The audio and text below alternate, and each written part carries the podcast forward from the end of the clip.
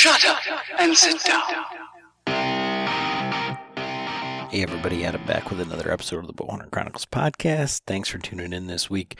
Great episode for you.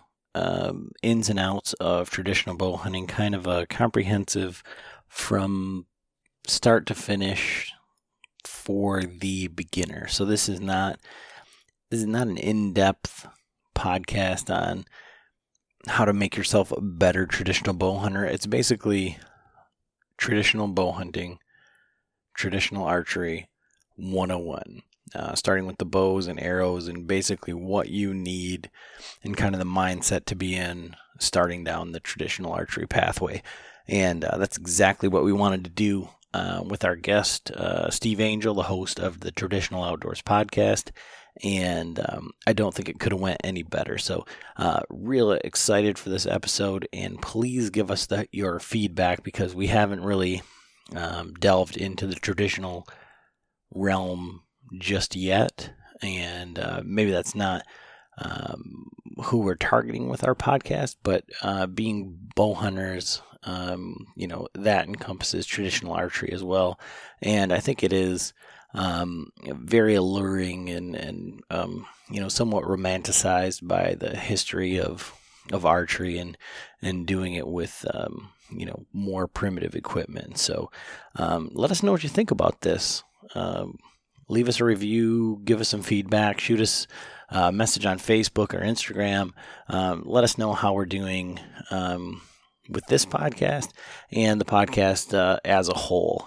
Just a couple other things. We just uploaded the video to our YouTube page for the scouting workshop that we did with Dan Infault, and so that's up with all that information. It's kind of like almost a video podcast. It was it was 4 hours long, and so we just try to hit the high points. It was in a blizzard. It was very cold. And to be honest with you, when I was filming, I felt like I wasn't paying all that much attention, so I tried to balance out the information for the video and learning on my own, and kind of trying to take away from the workshop itself. But the video turned out pretty good, and real happy with the way that it turned out. So check that out over on our YouTube. Please subscribe to that. Let us know what we're doing, how we're doing over there. And I just want to say thank you so much to our Patreons, everybody that contributes to the show monthly, gets in on those giveaways. Basically, it's like a $5 raffle ticket to win some really exciting prizes every quarter. What we've got, I just purchased the Jason Samkowiak Scouting video series that we're going to be giving away to one of our Patreons, as well as some other things. Again, just not at liberty to let you know right now what we're giving away, but don't let that hold you back. If you like the show and you like what we're doing, you want to see some more from us, definitely go over to our Patreon page, patreon.com/Bowhunter Chronicles, and check that out. We appreciate that. I just got some new hats, and we've got shirts and everything. So I usually send out something to the people that are signed up for Patreon. I want to make sure that we're giving back. All the money that we get from Patreon goes right back into the giveaways and into trying to provide better content and more content for the listeners, but most importantly the Patreons, because those are truly the ones that are supporting us directly, and so we can't say thank you enough to them. But if that's not your thing, no big deal. Like I said, just please check us out on Facebook, Instagram, and tell somebody about the show. Maybe for this episode specifically, if there's someone that that's been messing around with traditional archery and hasn't really dived in, or you've been thinking about it, get together with them and say, hey, check this podcast out with Steve Angell from the Traditional Outdoors podcast. And it's kind of tell somebody else about the show, because that gets us in front of more people, and that's all we can ask for. But I think you guys are really going to enjoy this one. Thank you so much for tuning in. Enjoy the episode.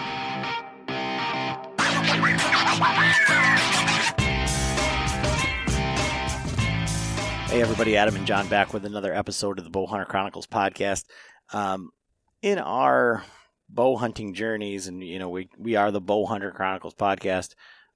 We kind of don't encompass the entire breadth of bow hunting. We kind of just stay in our lane, and you know, we've gotten outside of that a little bit with our last few guests here that we've had on, and today is no different. We're going to talk with Steve Angell from the Traditional Outdoors podcast, and we got him on the line. I met him actually at the show in Kalamazoo, and I've talked with him on the phone since then, and he's going to kind of give us traditional bow hunting 101.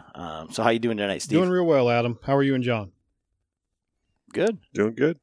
So what we like to do is get a little background on our guests and like the hunting style and kind of like your journey and what's brought you to where you're at today and kind of what that has entailed. So can you give us a little bit of a Steve Angell 101? Well, I mean, that journey could take up a podcast in itself, so I'll try to give you a bit of a condensed version. So I grew up in a family that were not hunters. My dad really didn't care much about anything other than the farm that I grew up on. But you know, as early as I can remember, I was just drawn to being in the woods, and I guess it probably started you know, through magazines. That was pretty much the only view I had at the time, and I pretty much just bothered my father to the point he finally broke down and bought me a bow for my 16th birthday. It was a compound. It was pretty much, he went to a local shop, and you know, that's what they put in his hand, and that's what I started out with. And you know, I pretty much committed to myself that I wasn't going to hunt with anything else until I managed to take a deer with that bow, which took a few years, but managed to. I think it was like the second full hunting season. I managed to shoot a little 5-point, and from there, you know, I started gun hunting a little bit. I hunted with black powder. I mean, if it's legal, I've probably shot a projectile from it at some point at a whitetail. But the black powder, I fell in love with that for a while. You know, hunting with rifles, I enjoyed, but it became one of the, and a lot of people go through this, right? It was, I wasn't so concerned with how close I could get a whitetail with a rifle. It was about, you know, how far can I accurately make a shot kind of thing over the years. I mean, that wasn't, you know, my initial thought on rifle hunting, but that at some point transformed into hunting with handguns, which I did for many years, everything from 44 Magnum revolvers all the way up to, you know, specialized single shot long range handguns. And at some point, I guess about 18 years ago, I really just got to the point where I wanted more of a challenge, and ended up trying a recurve that led to shooting a longbow. And once I took my first whitetail with a longbow, I just had no desire to pursue them with anything else, and pretty much I've sold all of my hunting firearms. I've still got some personal protection firearms. I love to get out and shoot, but I just really have no desire to pursue them with anything but my longbow, and every now and then a recurve. And so we talked about this a little bit at the show, but one of the questions that I have is, you know, why recurves or why traditional archery? It seems, and I know that you're really ingrained in the culture of the traditional bow hunters, but from the outside looking in, it kind of seems like an elitist group of people on some level. I can tell you that, you know, myself going into that show, you know, it's a good like learning tool, but you never know who you're talking to. And it was very overwhelming because there was so much to see, and not knowing anything about it, you know, it was just kind of like a shut up and listen type thing. Mm-hmm. So what do you think is the culture of traditional bow hunting, you know, right now? And why do you think many people are going that way, because if you look at social media, there's been in recent years it's kind of like the cool thing to do, and that's kind of why personally I've shied away from it, just to not be a bandwagon jumper guy. Sure. So first I want to go back to one thing that you said, because this is something I've talked about on our podcast multiple times, and that's the elitist term that gets thrown about quite a bit. I could sit here and tell you a lot of reasons why some of that happens. Quite frankly, I think some of it is just because, sometimes people don't hear the answer that they want to hear. So, they recoil and elitist is something that comes out. Saying that doesn't mean there aren't people in the traditional community that, aren't, I hate the word elitist, but I'll just say that they're very opinionated. Let me put it that way. And a lot of us, admittedly, we are traditional bow hunters because we have a certain, I don't know. There's a lot of words that get thrown around, and I don't like most of them, but we just have a certain attitude. Let me put it that way. The way we want to approach bow hunting. And when I say that, I'm saying the vast majority. And a lot of times some of these elitist things that get thrown around are simply because people come into a community that is identified as traditional bow hunting and start, tossing around photos and hunting pictures that were clearly not with compounds. And then as soon as somebody says, wait a minute, this is a traditional group, why are you posting that here? Oh, you're a bunch of elitists, and they get mad and leave. I mean, that's a very common thing that happens, I guess. So again, I don't like the term. There are some people that wear that elitist thing with a badge of honor.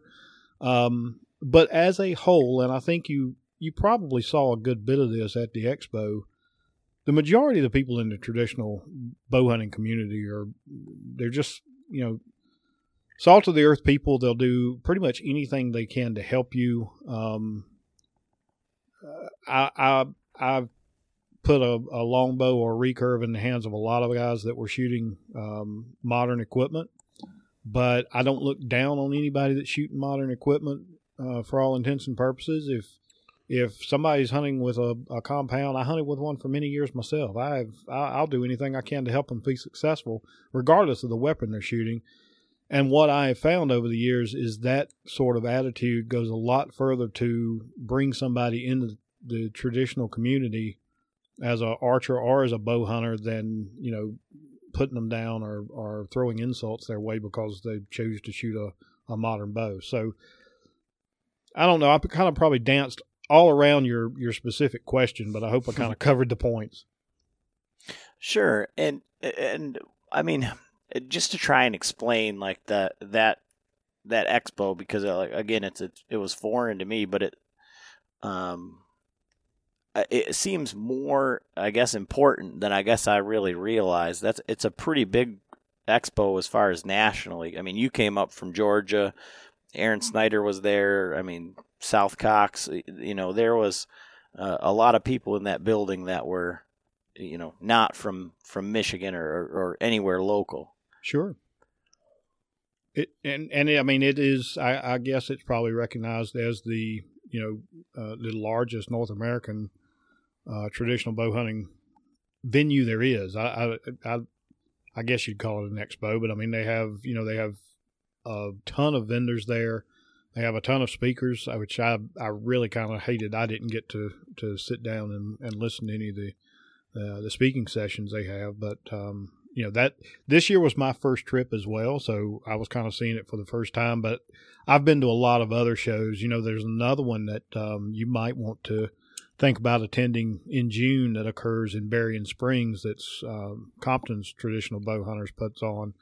It's a 3-day rendezvous. It's, shooting and vendors and the whole 9 yards. And I guarantee you, if you've got a trad bow and want to show up and shoot, you'll have a blast. It's a very fun event.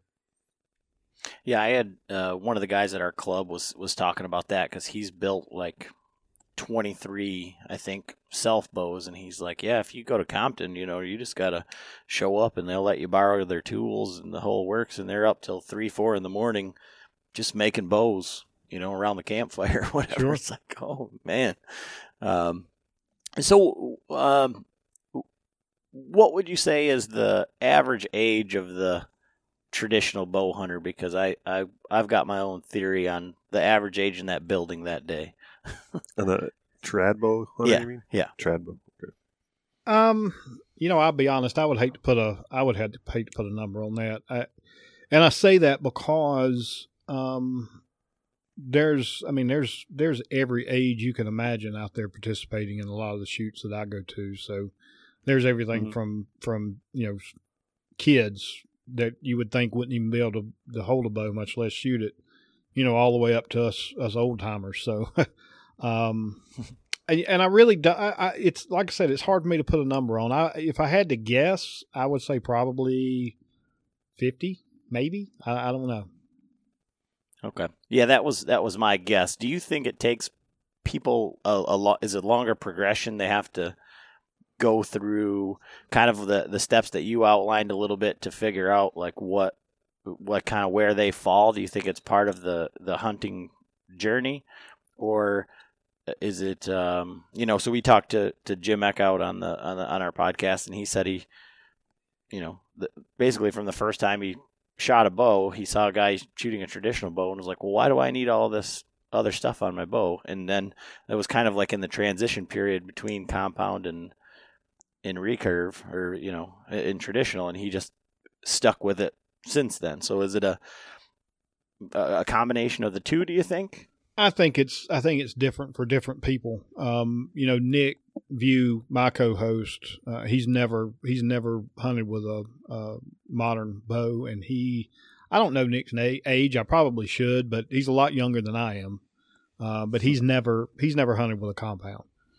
I would tell you that for me, I had to take the journey, but the journey was really more where I started and the conditions with where I started than anything else. And the reason I say that, even when I was, you know, 16, 17 years old, to me, bow hunting was more personal. It was more intimate. It wasn't. And we'll probably end up talking about some of this. Even when I hunted with a compound for again, I'd have to sit down and do the math, but let's just say for our argument's sake, 25 years. And it's probably a little bit longer than that. I never shot at a whitetail over 30 yards. Just had no desire to do so. Could I shoot further than that? Yes. But there was a lot of reasons I never took shots at animals over 30 yards. The primary two being, one, I wanted to be up close. That was what bow hunting was to me. It just wasn't a long range game. And two, even the speeds of modern compounds, personally, I just believe there's way too many factors once you get beyond that 30 yard mark to be sending arrows at an animal. Or let me rephrase that, at a whitetail. I think, you know, there are some animals, I've taken hogs at 40 yards. Elk, I might take shots at 30 plus, even with a trad bow, maybe. It would just depend on how confident I felt. But, you know, so it wasn't, moving from a compound bow to a traditional bow wasn't that big of a difference for me as far as from a hunting perspective. I lost 10 yards. It was really more learning how to shoot and learning how to make the shot with a traditional bow versus a modern bow, because I don't have the benefits of let off. I don't have the benefits of drawing, you know, before the animal comes into my shooting lane. You know, I have to draw and shoot pretty much at the same time, and therefore I've got to be more concerned about where the animal's facing, how it's looking, what the angle is of the, you know, the animal in relation to where I am. Is it going to see me drawing? Is it going to see the movement? So there's a lot of things I had to learn to do differently in conjunction with actually learning how to shoot without, you know, sights and those kind of things. And so to build upon that, let's say that somebody's getting ready to start or is interested in making that the leap or just start to play around with it, let's start from an equipment standpoint. What is, I mean, where would you start? What is recommended? What's the differences between longbows, recurves, reflex, deflex, et cetera, et cetera? Well, and that's honestly, that's one of those questions you ask 10 people, you're probably going to get 10 different answers. So I'll give you kind of my take on it. Mm-hmm. If you're wanting to try it out, and this is a question that comes up on social media all the time, the first thing I would tell anybody is try to find a local traditional group, whether it's a local club like we have here that shoots once a month, or maybe it's a national organization that might have a shoot coming up in 2 months. If you can go to these things, you're going to find people that will let you shoot a lot of different bows. And that's the only way you're going to find what you shoot well and what feels good to you. And I'll give you a prime example of myself. When I started out, I bought a recurve. And I can't remember exactly why I bought a recurve, but that's what I chose to start with. And I did find, and it may have even been suggested to me at the time, going from a compound to traditional gear, a recurve, while it's not going to be as fast as a compound, it's closer. It's not going to be, as noticeable as going to a longbow. And also most recurves kind of, the grip design, the riser, they feel a lot like a modern bow. And I can't remember where along my journey somebody suggested that I go to this local club that I've been a member of now for almost as long as I've been shooting traditional equipment and try some different bows out. And the first time I picked up and shot a longbow, it was like, the sun came out and the angels were singing. It was just it was what I had expected and what people had communicated I should be feeling with the recurve, which I just never felt like I was consistent with. But as soon as I started shooting a longbow, everything kind of came into focus. I was hitting where I was looking. My confidence soared. What's funny is after shooting longbows all these years, now I can pick up a recurve and shoot it just fine. But at that time when I was trying to learn, I just couldn't get it to work for me. So, I would recommend that people, if they can, get out and shoot a lot of different bows and figure out what is best for them.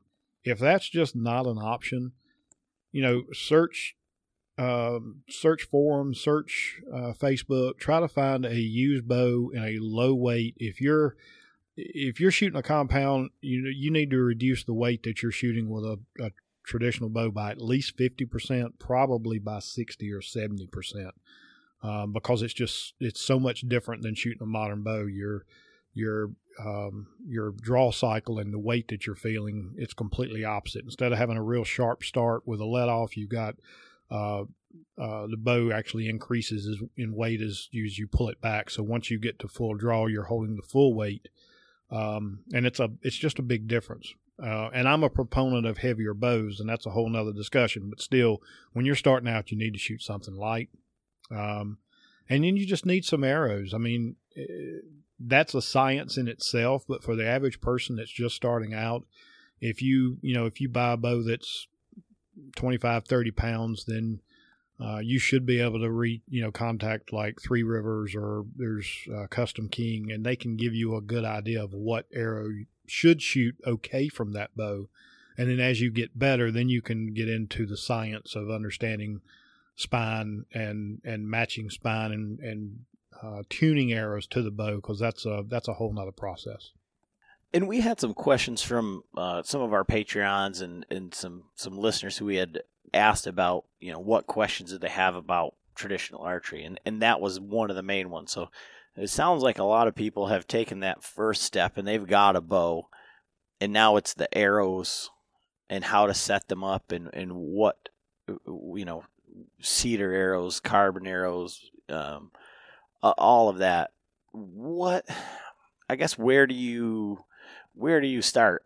And one thing I was surprised at when I was looking at, I guess I just looked at my spine charts for compounds, and I thought, okay, well, this is a 50-pound bow. I'm going to need this arrow or this arrow. But that's not necessarily the case. There is a completely different spine chart for traditional because they're not traveling at the same speeds, right? Not traveling at the same speeds, but that's really less about the spine than anything else. So with a compound, again, it goes back, part of it goes back to that power cycle. You get, you've got that let off, the cam's engaged, you've got this huge thrust of energy, and, that's going to affect the way that arrow goes through paradox. The other thing that you've got with compounds is you've got true center shot, so you don't necessarily have to force that arrow to bend to clear the riser like you do with traditional gear. And I hope this is this making sense, or do I need to explain it better? No, I've got John over here, who's our, you're on the arrow building and string making. Okay. Traditional side, John's the arrow building, string building, compound guy. So I'm just watching his eyes, and he's following. So I'm tracking. Okay. So when you go to a traditional bow, you've got a lot more things that you have to consider in conjunction with the different power cycles, the different amount of thrust that the string applies to the arrow when you release the bow or release the string. So you have to take into consideration the depth of the cut on the riser. In many cases, a lot of modern recurves, especially recurves that have metal risers or non-wood risers, they're pretty much going to be cut past center, and it almost gets into that compound realm where it's a lot more forgiving with regards to spine. If you're shooting longbows, especially this style longbow that I shoot, and if I showed you a picture of the bow that I've hunted with for the last 4 or 5 years, it almost has no shelf. So the bows that I shoot predominantly have a very shallow shelf, and they're not cut anywhere near to center. The bow that I hunt with right now, the shelf on that bow might be 1/8 of an inch deep. So there's a lot of bow that arrow has to flex around, which is called archer's paradox. It's the arrow has to bend to get around the bow. If anybody that's ever watched the movie Brave with their kids, that is probably one of the few times Hollywood ever got anything right. When the little girl releases the arrow and it puts everything in slow motion and you get to see that arrow flex and bend around the shaft, that's what you're looking for with a traditional bow. That's what you've got to tune your arrows for. Because if the arrow is contacting the riser in any way, once you release, it's going to affect the flight of that arrow. It's either going to cause the arrow to kick out too far to the left if you're a right-handed shooter, so it's weak spine, which means it's flexing too much, or it's too stiff and it doesn't clear the riser enough, and the riser almost acts as a ramp and can send it, the wrong direction. And then you have to factor in, broadhead tuning and all that stuff, which one thing I will say, and I've said this many times, if you tune the arrow correctly and you get the arrow properly tuned, the broadhead really doesn't matter. And I can't tell you how many people have argued that with me, and I shoot, the arrows that I have spined for the longbow that I've hunted with for the last 4 years now, I can mount, 3-to-1 ratio tough heads or grizzlies. I can mount, 1.5-inch wide, Magnus Classics, 160 grain Magnus Classics.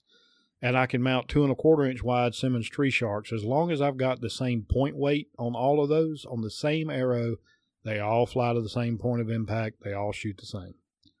But you have to do the work to get the arrow tuned properly for the bow. And so when you're doing that, what is the tuning process? Because that's another, you and John both being string guys and me following along with what John does. Like last week, he shaved his beard, so he had to completely deconstruct his bow because he had a left hair and had to shim the cam. And that hurts. Things that normal people don't do. Right. So I understand a bit of that. And then when he's adding twists to strings and removing twists and doing things like that, How is the tuning and what is that process like on a traditional bow? Because, I mean, if you remove the string, it's going to twist, and then there's that can change the brace height and all different things with I mean, it seems like you would get simpler because there's less parts and less things, but it seems to me almost more variables, because every time that you unstring that bow, there's a chance that when you string it back up, it doesn't go back the same way. Okay. So in some ways we're talking about two different things. One is bow tuning and one is arrow tuning, even though they both kind of come together to achieve the same result. So, and I'll just tell you the way I go about it. The way I go about it is if I've got arrows that I feel like are pretty close to the bow, I'll get out and shoot. I'll watch the arrow flight. And I'll adjust the brace height as needed to get to where I feel like the bow is shooting the best it can with a specific arrow. And then I start my arrow tuning process. And that really starts out, most of the bows that I've had them long enough that, you know, I pretty much know what's going to work within reason, meaning I can, if I know what my point weight's going to be, then I pretty much know what spine I need to start with, and I will build just a bare shaft, build the front end the way that I'm intending for that specific setup, and then I'll go out and shoot. And depending on how the arrow impacts the target without fletching, it's bare shaft tuning, right? If I need to stiffen the arrow, then I'll come in and I'll start cutting from the back of the arrow until I get the shaft stiff enough that it's flying like it should be. If it's flying too weak, I typically go up in spine and start over again. But usually I pretty much know where the bow is going to shoot from a brace height perspective. But again, in my personal opinion, the bows that I shoot and that I hunt with the most are much less finicky. And when I say much less finicky, typically I use what's called the fist mill method, which is just taking basically make a fist with my thumb extended, place the meat of my fist against the riser, and then I adjust the string to where it's just above the tip of my thumb. And in most cases, these straight limb bows that I shoot, that's going to be about perfect. Recurves and hybrid longbows can be a bit more finicky, but I don't shoot them all that much. Yeah, like I say, for me, this is like fascinating, just in a sense of I've seen now over the past few years the way that John breaks these bows down and explains it and everything. But like walking into that show and seeing, I mean, first of all, the energy in the building, you know, everybody's running around. I've never been to a show where they just hand you the bow and say, yeah, go shoot it and come back and tell me what you think. Grab another one. You know, so that's another opportunity to sit down and I guess to get an opportunity to listen from the manufacturer what the differences are about one model versus the other and then actually shoot them. But then just like anything else, I feel like that could be a thing where all things being equal, in the store, it's great, or you know, when you purchase it, it's awesome, and then you go home, and then everything falls apart, and you're like, why isn't this the way that it was? So, we had a lot of questions about the arrows and tuning and things like that. So, I guess, what are your recommendations for guys as they start out and as they start down that arrow tuning process? Well, that's going to change a bit depending on what shaft material they're choosing to shoot. If somebody contacted me and told me they wanted to shoot carbons and they could tell me the bow weight that they're shooting, you know, I can pretty much tell them where they're going to need to start within reason. Without being able to reach out to somebody, I would just say, you know, there's a couple different spine charts that you can find online. Three Rivers has one. There's another one that you can actually go and download that's a spreadsheet, and I want to say it's Stu Miller. I haven't used it in a long time, so that name may be a little off, but it's a spreadsheet that you can download that you can actually plug things in, like the bow weight, how far from cut to center the bow is, the style of bow, the point weight that you're wanting to shoot. And it can get you pretty close. And the reason I say it'll get you pretty close, nothing is going to tell you definitively what spine you need, because everybody shoots just a little bit different. And if you're really trying to fine-tune everything, then there's going to be some differences. Wood tends to be a little more forgiving, so you can get away with, say you're shooting a 45-pound recurve. There's a good chance that you're going to be able to go and buy a set of 45-50 spine wood arrows, and it's going to shoot pretty good. Carbons are a bit different, and one of the reasons that they're different is because they recover from paradox a lot faster than a wood shaft. So they're a bit more finicky, but at the same time, I tend to think that a set of 400 spine arrows can work in a lot of different traditional bows. It's not, they're not. You don't have as many options, so you have to figure out other ways to tune a carbon versus a wood arrow. With a wood arrow, you can just go up and down in spine by 5 pounds. With a carbon, you're stuck with, 700, 600, 500, 400, 350, or 340s and 300 spine. So you get into having to, play around with the length versus the amount of point weight.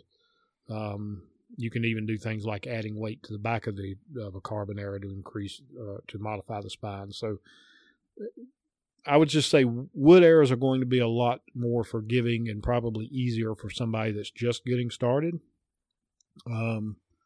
But there are tools out there to find, to get you close. And when I say close, it's going to get you close enough that you should be able to get out and start shooting and at least get to where you can.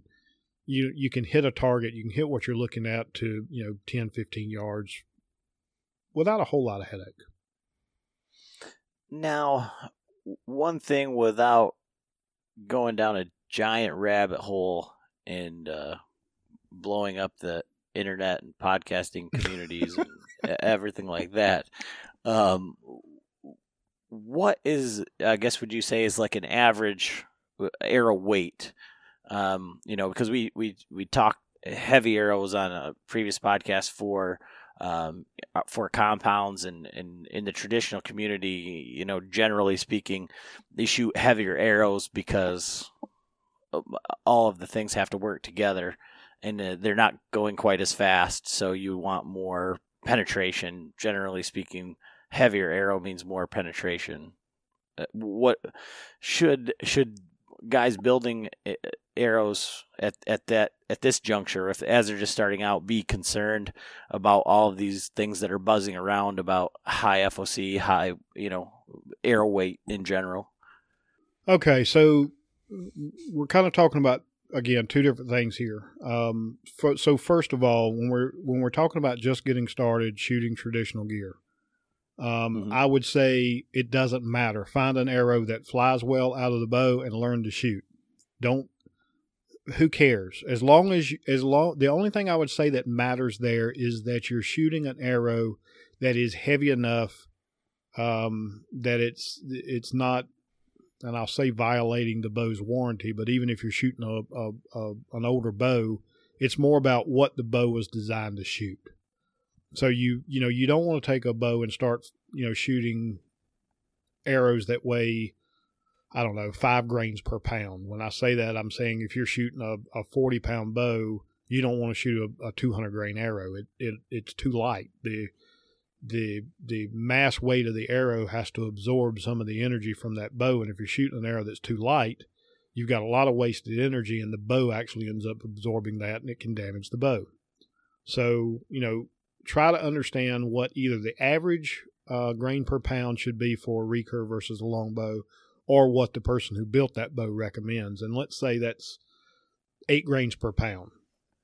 Well, then if you've got a 40-pound bow, then you need to be shooting an arrow that's, 480 grains. Is that right? You get the idea. 40 times 8, that's the weight arrow you should be shooting, or heavier, just because you don't want to damage the bow. But this is a Bowhunter Chronicles podcast, so now we'll talk about hunting. So, you know, even in, it doesn't matter. And I still know a lot of guys that are, you know, modern bow hunters, compound hunters, and I follow a lot of these groups. And it, again, if you ask 10 people, you're going to get 10 answers. I've shot light arrows in the past, and I've had poor results. You typically don't have to show me a failure but once, and I learn, or I try to figure out what I can do and do it better. And this comes up quite a bit. And if you'd like, I can tell you what I hunt with. But every time somebody starts giving negative feedback about the setup that I'm shooting and why I shoot what I do. And there was even a comment made at the expo. I'm not sure exactly who did it, but I know in one of the sessions, and it doesn't matter, right? Everybody's got their own opinion and they're entitled to it. But the statement was something to the effect of, you know, are you going to be hunting Cape Buffalo? And then, you know, neither am I, so we don't need to worry about EFOC. So that's just not I don't know. I completely disagree with that statement. And again, I don't know who made it. It just came to me secondhand, and it possibly wasn't even said. But whenever somebody questions me, the first thing I'll say is I have never lost an animal because I got too much penetration. Not one time, but I can tell you numerous times that I lost an animal because I didn't get enough years ago. It hasn't been any time recent. It's been 20 plus years ago. And I can definitely tell you animals that I have recovered that I would not have recovered had I not had the arrow set up that I have. You know, the other argument that you always, arrow placement is everything. And I agree with you 110%. However, you're not shooting at stationary targets. You're not shooting at foam. You're shooting at a live animal in circumstances where anything can happen. And if I can shoot a inch and a half, or even a 2 1/4 inch wide head, and I can shoot an arrow that's got high FOC, and I know I'm going to get the penetration I need, a lot of times that can be the margin of error if something happens from the time your mind tells you to let that string go and the arrow reaches the target. So make the decision for yourself. But when I say that, I would say do the research, read, try to understand. Don't just do it for one, because somebody told you you didn't need to.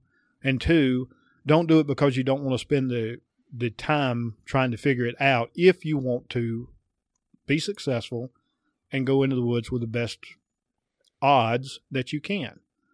If you decide it's not for you, great. You know what? I'll pat you on the back. I'll wish you the best of luck, and I'll do everything I can to help you be successful. But don't just discount it because you feel like it's a waste of time. There have been numerous studies done that show higher FOC, 3-to-1 ratio broadheads, single bevel broadheads, all this stuff.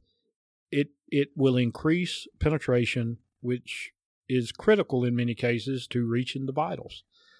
Not every animal is going to be standing perfectly broadside. And in fact, in the traditional world, in very few situations do you want that animal standing perfectly broadside, because there's a much greater chance that he's going to catch you before you can release that arrow. I like cornering away shots. I like steep cornering away shots. And if I can, and have done so, if I can put an arrow in front of the left ham and break the right shoulder and get a full pass through and puncture the vitals, that's the arrow I want to be hunting with. I don't want to be passing up shots because I didn't feel like I had the equipment to do the job. And you can't do that with a light arrow. And I just went on a tear there that you said you didn't want to go down a rabbit hole. So I'll hush for a minute and let you guys talk. I mean, no, that is a great answer. I mean, it kind of goes along with the other podcast and kind of the other discussions that we've had. But I think the key in there was, when you're just starting out, it doesn't matter. And my point in asking that question was, when you start taking these things more seriously. And so I think when you're starting to build your bow and you're starting to learn, and there's so many distractions out there of, well, what about this? What about that? What about this? What about that? And there's so much buzz right now about air weights and FOC and everything like that. That's kind of the answer that I wanted, was that it doesn't matter. Just find something that's going to shoot and be able to shoot it well and be on target. And then once you figure out that you can actually shoot the bow, you're going to stick with it, you want to hunt with it, then you can kind of move into that building a hunting arrow setup, you know? And so. I agree 100%. I mean, if you're looking to get into traditional archery, get a bow, get some arrows that are safe to shoot from that bow, and get out and shoot. The last thing you need to do is get, you know, the wire wrapped around the axle, because you're trying to figure out all these different factors that really don't matter yet. Here's the thing. If you can't hit a whitetail at 10 yards, it doesn't matter what kind of arrow you're shooting. So, you know, learn to shoot, learn the mechanics. And you know, then when you're planning to go into the woods, that's when you need to stop and say, okay, is the arrow that I'm shooting adequate to do the job on a whitetail? In most cases, if you're shooting an arrow that matches your bow, you're probably going to be fine. If it's on the light side, then you may just have to have the fortitude to limit shots to only shots that you know you're not going to contact any bone. And that's fine. There's nothing wrong with that. I can tell you, I've put a lot of animals on the ground that I wouldn't have if that had been if that was my limitation, which is why I just don't like it. So, I shoot different equipment for that reason. And I'm not talking about taking unethical shots, you know, quartering toward shots. Never in my wildest dreams would I ever take a quartering to or a facing to me shot with a traditional bow, but quartering away and knowing I'm going to hit bone and being able to shatter bone, no problem with it whatsoever. But again, I wouldn't do it if I was shooting a 450 grain arrow. So Steve, it's like you almost have a podcast and you work through these transitions on a regular basis. So you've built these, you've got the bow, you've got the arrows, they're all shooting through paper where, you know, they're hitting the same spot. They're going well. Now, how the hell do you hit what you're aiming at? And what are the different methods, or like, where would you tell somebody to start? As far as that, and my father-in-law would be a good example of, he's telling me, you know, cause I did sit on some of those seminars at the expo, and there was one about aiming, and I was telling him kind of like my synopsis, and he's like, well, that's not, you know, that's not traditional. You're supposed to just instinctually shoot. So how do you hit what you're aiming, and where would you point guys towards becoming better archers with traditional equipment? Okay. Wow, there's a lot there. So as far as aiming methods, I don't know that I'm all that good at giving you aiming methods. I do have a way that I can that I've recommended that I've gotten really good feedback on, and I'll give you that in just a minute. But instinctive versus reference shooting. So let's tackle that one first. So, you know, there are traditional bows out there that even back in the, I don't know, 60s and 70s, they had sights on them. So, you know, I don't believe in putting sights on a traditional bow, but it's really more about, I don't need them. And to me, they just get in the way, as it is one of those, that's not traditional things. Get out of here with that crap. As long as somebody's out there doing what they enjoy, you know, I'm not going to tell them to stop because it doesn't fit in the, you know, a square peg in a round hole kind of thing. It just doesn't matter. But I will tell you this, once you learn to shoot instinctively or semi-instinctively, you're not going to want the sights and so forth in your way. It's just, it's so much more freeing to be able to shoot at what you're looking at and hitting it. That said, I call myself an instinctive shooter. A lot of other people call themselves instinctive shooters, and then they'll start again ruffling their feathers when people are talking about string walking and reference points and using the tip of the arrow and all this stuff. Here's what I'll tell you. Even an instinctive shooter, their mind is still doing all of those same things. They're just not consciously focusing on it. So it's a mute argument in my humble opinion. That said, I shoot a lot. I don't ever look at a target and mentally go, I think that's X yards. I look at the target. My mind goes through the calculation. Where does my hand that's on that bow need to be so that when I release this arrow, the arc of the arrow is going to cause it to intersect with that target where it's standing now. And all that happens very quickly.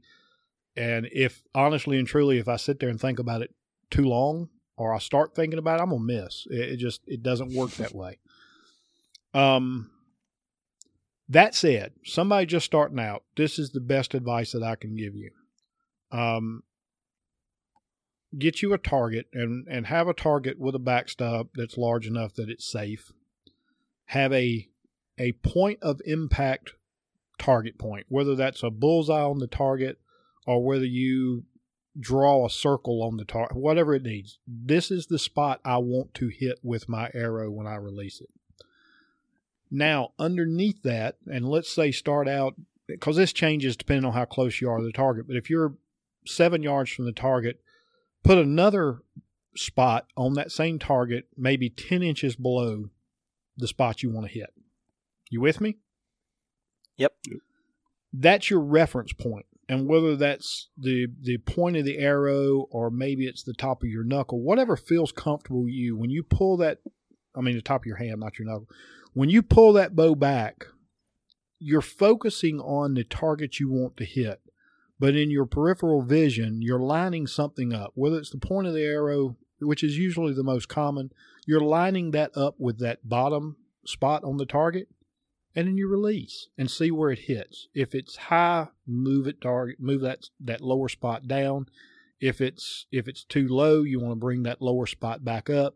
That just gives you a reference point to start consistently holding the bow in the same place each time when you release. I don't like that to become a crutch. Once you get where you're fairly consistent that you're hitting where you're looking at, get rid of that dot and stop using it.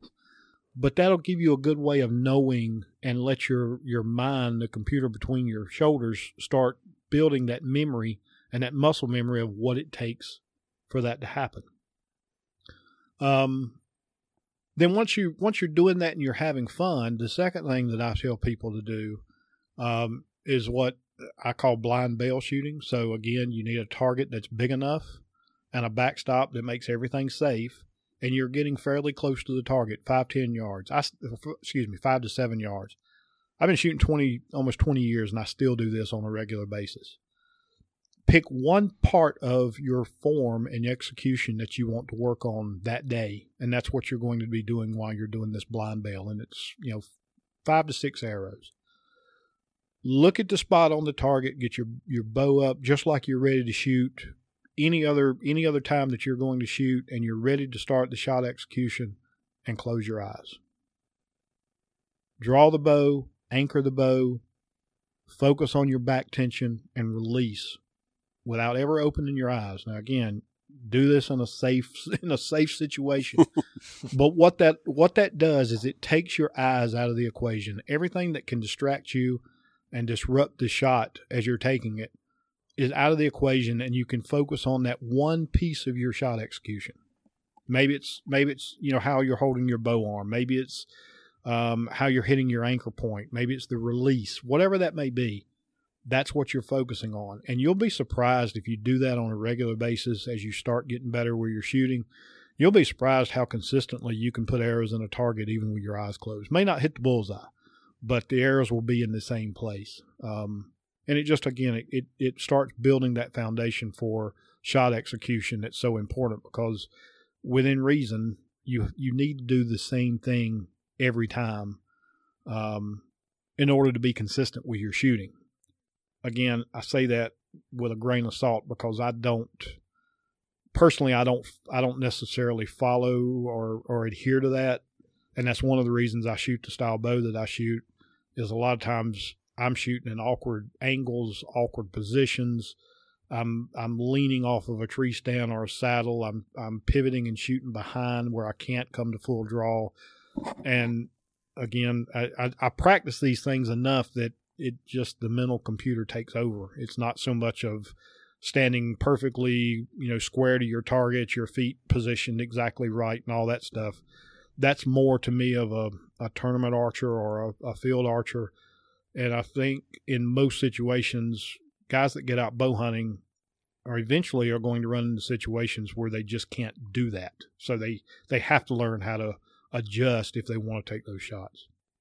And so for guys that want to then start bow hunting with traditional gear as you progress through that, what would you say is the commitment to the traditional equipment? One of the things that I fear of, and I've told like one of my buddies who like grew up hunting traditional equipment, is that I fear that if I get into it and I it seems like the commitment is, you know, you need to shoot every day, you need to, you know, basically become like one with the bow, I guess.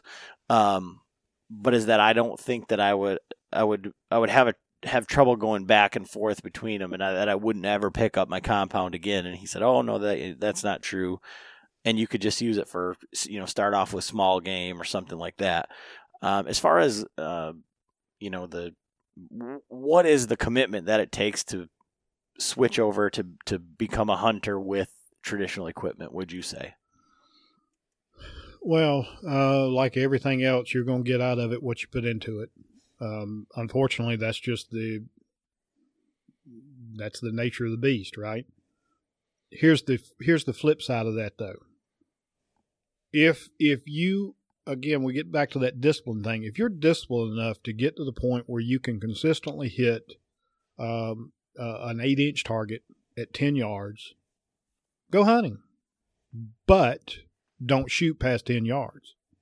That's where you typically get into the rub with people wanting or saying they want to switch over to traditional that are currently shooting compounds, or maybe they want to try both. You know, and I don't know I honestly don't know what the average or what the maximum shot for a compound bow is today. For me, it would still be 30 yards. Again, for those same reasons that I stated. I know a lot of people are shooting farther than that. And that's their choice. But if they're shooting, let's say that they're set up and they're ready, prepared any day of the week to take a 50-yard shot on a whitetail. Well, you just cut that range by more than half. If you're well practiced, you shoot a lot, you know you can hit your target consistently. Again, I wouldn't shoot over 20 yards with a traditional bow at a whitetail. I've taken pronghorn at, you know, near 30, just under 30, but that's a different animal. They don't react the same as a whitetail. So, you know, it to me it comes down to what are your goals, what are your expectations? If you want to get out and hunt and you're happy with getting set up and not taking a shot more than 10 yards, then get to the point where you can shoot 10 yards and shoot it enough to stay consistent of that. If you're really wanting to get out and bow hunt and you really want to make an effort at it, then you're going to have to shoot enough to get that distance out to 20, and that's going to take a little bit more time. How much time is different for everybody. When I first started, I shot and had to shoot a lot, and I still probably shoot almost daily, but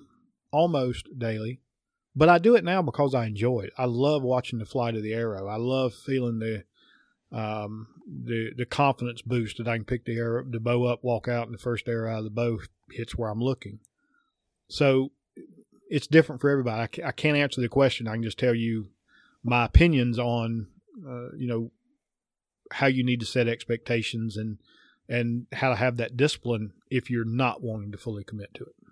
Yeah, and you know, that's all this is our opinions. And for you coming on here and talking with us, you know, you've, you know, taken on the same journey as we have, is trying to get out and share our opinions with as many people as we can, you know, to try and inspire them. And I just think it's nice to have realistic expectations. I mean, for, you know, everything that's out there with social media today, You know, everybody shoots a 140, and everybody that shoots a stick bow only kills moose and polar bears and shit like that. So it's like I say, it's not,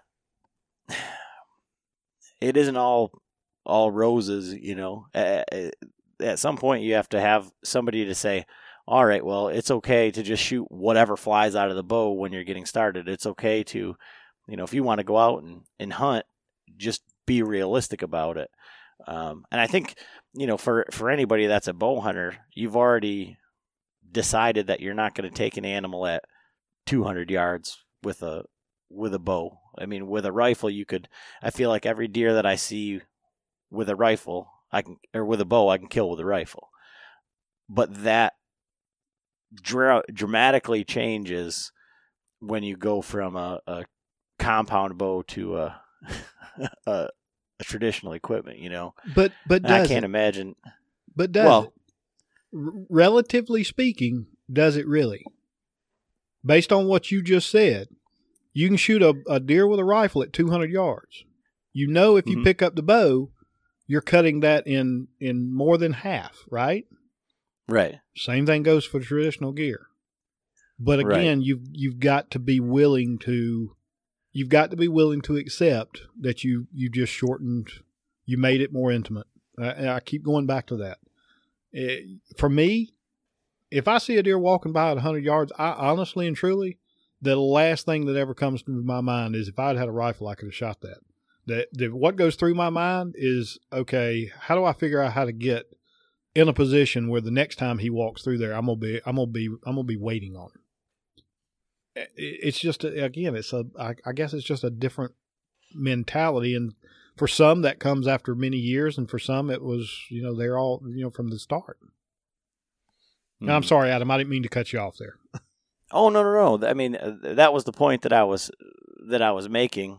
But it just, I guess the difference is that there's very few to no people that have killed, you know, whitetails out at 100 yards, so it doesn't in your mind trigger like I can probably still make that shot. But with an animal at 25 and you got your bow and you're like, I've made that shot once or twice or something like that, and I think that's where people would get in trouble. You know, not being able to be disciplined enough to say, okay, 10 yards is it. Well, and it at risk of, you know, we said this up front, you know, some of these questions, who knows who it's going to make mad, but at risk of making other people mad, here's one thing I would say. If you're a bow hunter today and you see an animal at 100 yards, a whitetail, not an animal, let's say a whitetail. If you see a whitetail at 100 yards and you can't talk yourself out of making that shot, please don't convert to traditional. It's not for you yet. It may be later, right. But it's not for right. you today. Because that's a, I wish I'd kept a log of every animal that I've had at 22 yards that everything else was perfect, but I would not take the shot because it was farther away. And I won't say 22, let's say 25. It was just one of those, it's close, but it's just not close enough. And I let it walk. And I would love to tell you that they all bother me, but they don't. You know, the only time they bothered me was when I was trying to commit myself to hunting with a traditional bow. I still had a compound bow hanging on a hook at my house. And I would have, you know, deer all the time walking by between 20 and 30 yards. And it would bug me. It would irritate me. And I would try to figure out, how do I get closer? And how do I get closer? After I saw my first cedar shaft with a Stoss 160 broadhead slip through behind the shoulder of a pretty large whitetail doe at 20 yards, it honestly has never gone through my mind again, because that rush and that adrenaline that I felt, I feel it every time, and I want it every time. If I can't have it, then I don't want to take the shot.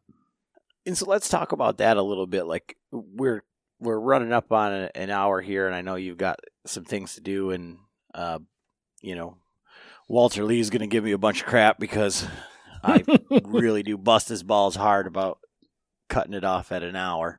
But let's talk a little bit about maybe one of your more memorable hunts with a longbow, and you know, kind of, I guess, the differences between animals that you've harvested with you know, whether it be a muzzleloader or a pistol or a compound bow. To, you know, you kind of alluded to that, but maybe a one of the more memorable hunts with traditional equipment. Wow, that's honestly kind of tough, but we could do this for 2 hours. And so before I go down that path with regards to your comment about Walter, you know, guys, I'll hop on here anytime you want to chat. We've talked mechanics on this one. Maybe we do another one and we talk about hunting stories. I'd love to share more of those with you guys, but I would say, God, they're all memorable. I mean, just about every animal I've taken with traditional gear, I can still pretty much tell you the entire story. Okay, let's do this one. So, not only do I love hunting with traditional gear, but I've actually, I will typically take an animal from the ground every year with traditional gear. And it took a long time to get to the point where I felt confident enough that I could do that consistently. It's been 5 or 6 years ago now. One of the public land areas that I hunt, there's a large creek bottom right near where this pretty large creek actually flows into a larger river. And when I say large creek, you can get across it with, you know, 16-inch high rubber boots, but you have to be careful doing so.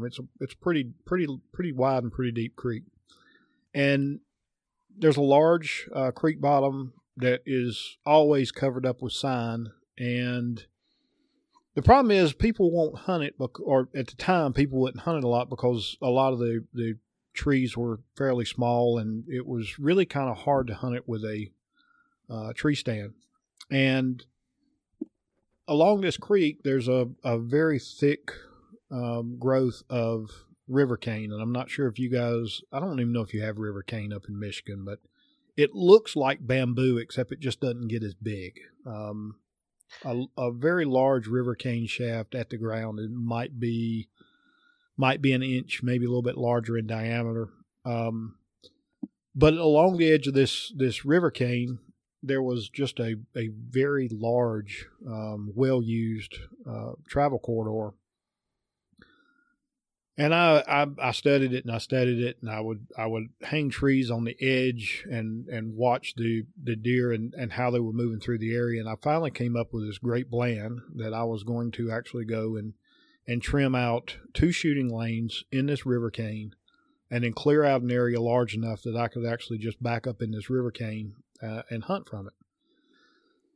So I did, and when I actually started getting in there, I realized really quick how hard that stuff is to cut and do anything with. It wants to shatter more than it does cut. I ended up only getting myself about 6 yards into this river cane, and I set up. And I can't remember if it was the first day or the second day I hunted it, but I was sitting and I caught movement off to my left. And I actually sat there and watched a decent whitetail buck for public land come moving down this trail. He passed by the first shooting lane that I had, and there was just no way I could draw because he would have caught the movement. So I waited. He passed. He got to the second one, and I shot. That was the first deer I shot on the ground with a traditional bow, and it was a total of about 7 yards. So that was exciting enough, and it, believe it or not, it gets better. So I shot the deer. It took off running. I watched it go down, and I'm sitting there trying to get my nerves in order. I was basically had just come unglued, and I caught movement again. And believe it or not, I had a mature coyote basically come and cross that same creek bottom coming straight at me and actually looked directly at me through the first sight window and was like he was, I don't know if he could see me or if he was just trying to figure out if something was there that wasn't supposed to be there. And he finally turned and started heading the way the buck had come from. And I slipped an arrow through that coyote at the same 7 yards, 8 yards from that river cane. And I'll be honest, I've hunted river cane quite a bit since then. But that's one. I mean, there's so many because every one of them just seems so much more special than anything I'd ever done before. And I know that sounds a bit corny, but so many times you're just, I've had whitetails pass by so close I could hear them breathing. When you can see their hair ripple because they've got a fly or something that's irritating them, and you not shaking, but you see a muscle ripple down there. I mean, all those little things is just what makes it so amazing to me to actually be out there hunting and trying to get that close pretty much every time I go out there. Yeah, and I think for me that's the allure of, I mean, if I were to draw up a hunt, with a traditional bow, it would be from the ground and it would be close. I've never shot a deer with a bow from the ground. I know that John has, but even with a compound, like you're saying, it's like a little bit different. I think, I don't know, just the drawback and release, like the instinctual, all the things that have to happen so perfectly, and to be that close and to be on the ground, it's like, it's almost like your turkey with your compound last year. Some things I can never live down. I can tell you that. But 5 yards, right? Pull back, fire. But that's why they call it hunting, John, not killing. Well, yeah. I mean, I know we're both kind of getting ready to go down this trad road, but I told Adam, he was talking about, well, I think I'm gonna go turkey hunting with my trad bow this year. I'm like, no, I'm gonna tell you right now, you're gonna kill one with your compound first, because you gotta redeem that. But you owe it to the turkeys. Come on. Oh my gosh! But no, I mean, I really appreciate having you on here, Steven. We'll definitely get you back on here. Like, we wanted a traditional 101 start to finish. And I think you did an excellent job as far as just kind of telling people, like, not necessarily what not to do, but what's necessary and what isn't. I mean, kind of cutting out all the BS. Right, because that's kind of like what, when Ad and I started talking about, I'm like, man, I know what's going to happen if I go down this road. I'm just going to, it's going to be bad. I'm going to get overwhelmed, So your information on just getting a bow, get it to shoot, don't worry about what the arrow's weight are, as long as they shoot good out of the bow and they're safe, just get out and shoot, And I think the most important thing that he said there that we kind of overlooked is he said, make sure you're shooting it well and you're having fun doing it. Yeah. Because, I mean, the hashtag of the struggle stick, it seems like it would be, like, it's counterintuitive, right? You know what? I can't tell you how many people got up in arms in the traditional community about that stupid hashtag. And I'll be honest, personally, I think everybody should embrace it. And here's why. Everybody that has tried traditional knows that feeling. I don't care who you are, because there are going to be days. Look, you can be shooting and you can be on 6 days of the week, and that seventh day you walk out there and you won't be able to put an arrow anywhere near where you're looking. That's the struggle. That's the beauty of it. It's something that you might semi-master, but you're never going to master it 100% of the time. That's what makes it so appealing. But at the same time, it can be a struggle. I don't know.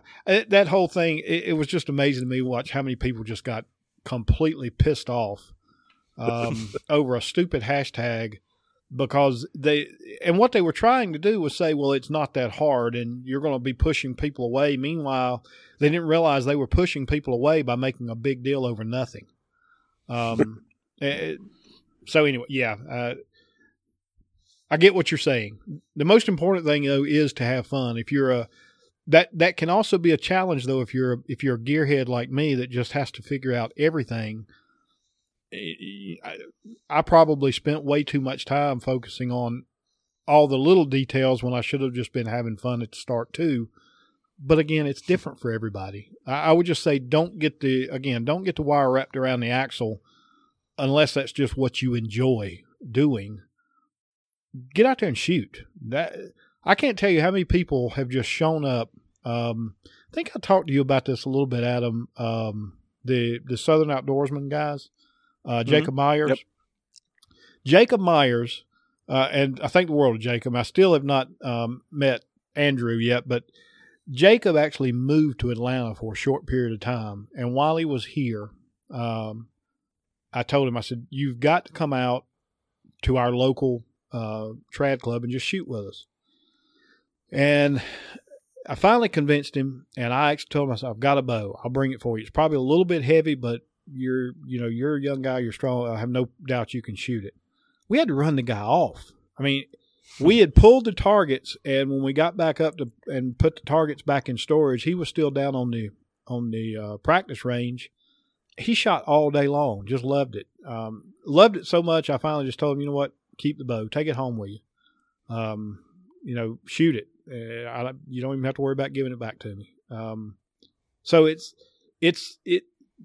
can be addicting, man. I mean, it's just, you get out and don't just, if you try it, here's the only thing I will add to that. If you try it, just don't do it in solitude. Solitude's great, but you're missing out so much on the experience unless you're getting out and spending time with like-minded individuals that can help you as well. But, so much of it's just the fellowship too. Yeah. And I know you guys have that in the compound world too, but it's a lot of fun. Well, that was one thing that struck me is I couldn't have met a nicer group of people at that expo. And I don't think I went in there, with a chip on my shoulder or anything like that, or that everybody was going to be these elitists. But I mean, everyone that I talked to, kind of had the same journey. They didn't all start out shooting, just self bows and everything like that. And a lot of them did shoot, basically everything still that they enjoyed, but what they were passionate about was the traditional stuff, and they would help you in any way that they could. I would totally echo that statement, is that, even with podcasting, if you don't find people that are into the same things that you are, that you can bounce ideas off of, or the same struggles that you went through, then you're really missing out. And, I think that's 100% correct. So let me tell you a little story, and I can actually, because I know you guys are have the explicit rating. I don't on Traditional Outdoors, but I can actually fully tell you this story and really speak my mind, and you'll probably get a kick out of it. So before I tell it, I'll start out by saying, here's what I would tell you. Whenever you're on social media and you run into that person or persons, there can sometimes be many on one thread. When you think about, or this thought starts entering your mind that this is just another elitist, you can probably just replace that with asshole and move on. Because, I would tell you, don't have the elitist, and this is for anybody, this isn't just you, Adam, don't have the elitist mentality about the traditional archer community because of one or two, which is hard to do in any group. It's hard not to focus on those few that just really get under your skin. But as a trad guy who's been doing this for many years, 2018, I did something that I had actually wanted to do for quite a long time and just had never made myself spend the time in the woods to do it. I shot a buck with a primitive bow, self bow. When I say a primitive self bow, this is a Eastern woodland style bend through the handle. It's basically a stick with a string on it. When you pull it back, you can feel the bow bending in the palm of your hand. There's no riser on it. Was shooting that bow, a wooden arrow, and I had plastic nocks on the arrow, and I had a Magnus broadhead on the business end of that wooden arrow. Later that, I don't remember if it was later that day or the next day, I made a post on Facebook about my first primitive buck, which I was extremely proud of. And it felt a huge amount of accomplishment. I shot this deer on the ground, natural cover. When he walked by me, he was at 6 yards. When I shot him, he was about 8 or 9. And I had one guy that I've actually known for many years just got all in my business on Facebook chastising me how that was not a primitive kill because I used a plastic knock and a metal broadhead. So assholes are everywhere. And you just have to recognize them as being a proctologist's dream, a walking, talking rectum, and go on about your business. I mean, you can't let them get under your skin because, to be perfectly honest, the only reason that gentleman did what he did was because he's got some kind of gap in his soul that makes it to where he has to tear other people down. Stay away from those people. I don't care if it's in traditional or anywhere. When you identify them, just stay away from them. It's the best thing you can do. The traditional community is full of great people that will give you the bow off their rack to go out and shoot. They'll do anything that they can to help you and see you successful. And those individuals just, they aren't worth your time at all. Yeah, they're a dime a dozen here in the in the compound world and in the world in general too. But man, I really appreciate you coming on and taking the time. We'll have to do this again. And now with that less than explicit rating on your show, you can come on here and you can bring all your listeners over here and we can get the real dirt. But for our listeners who are just hearing you for the first time, where can everybody follow along with everything that you're doing?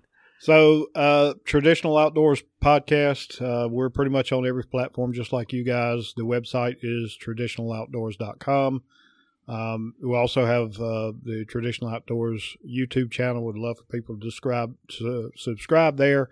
I'm actually in the process of really hoping to ramp some things up. I've got quite a few things, instructional type content that I'm really going to start pulling together hopefully next week. I'm doing a hog hunt down in South Georgia next week, and I'm going to be carrying all the equipment along and trying to do some instructional stuff during the day when I'm not out still hunting for pigs. So that's pretty much us in a nutshell. If you can search Traditional Outdoors, you should be able to find us. Well, awesome, Steve. I really appreciate it, and I think that's all we got for today. So, well, gentlemen, I appreciate you having me on. I hope I didn't.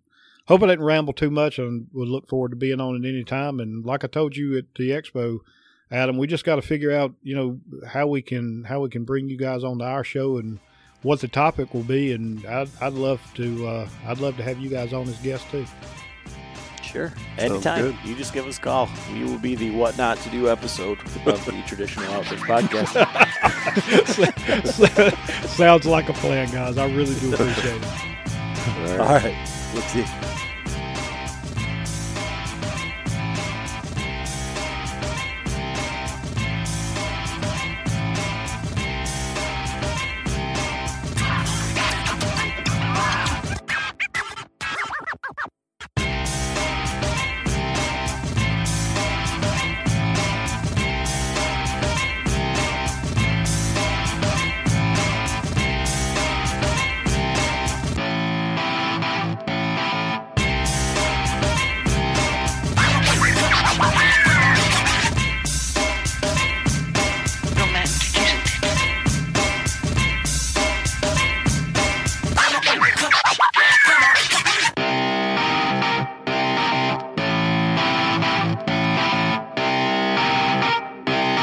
Shut up and sit down.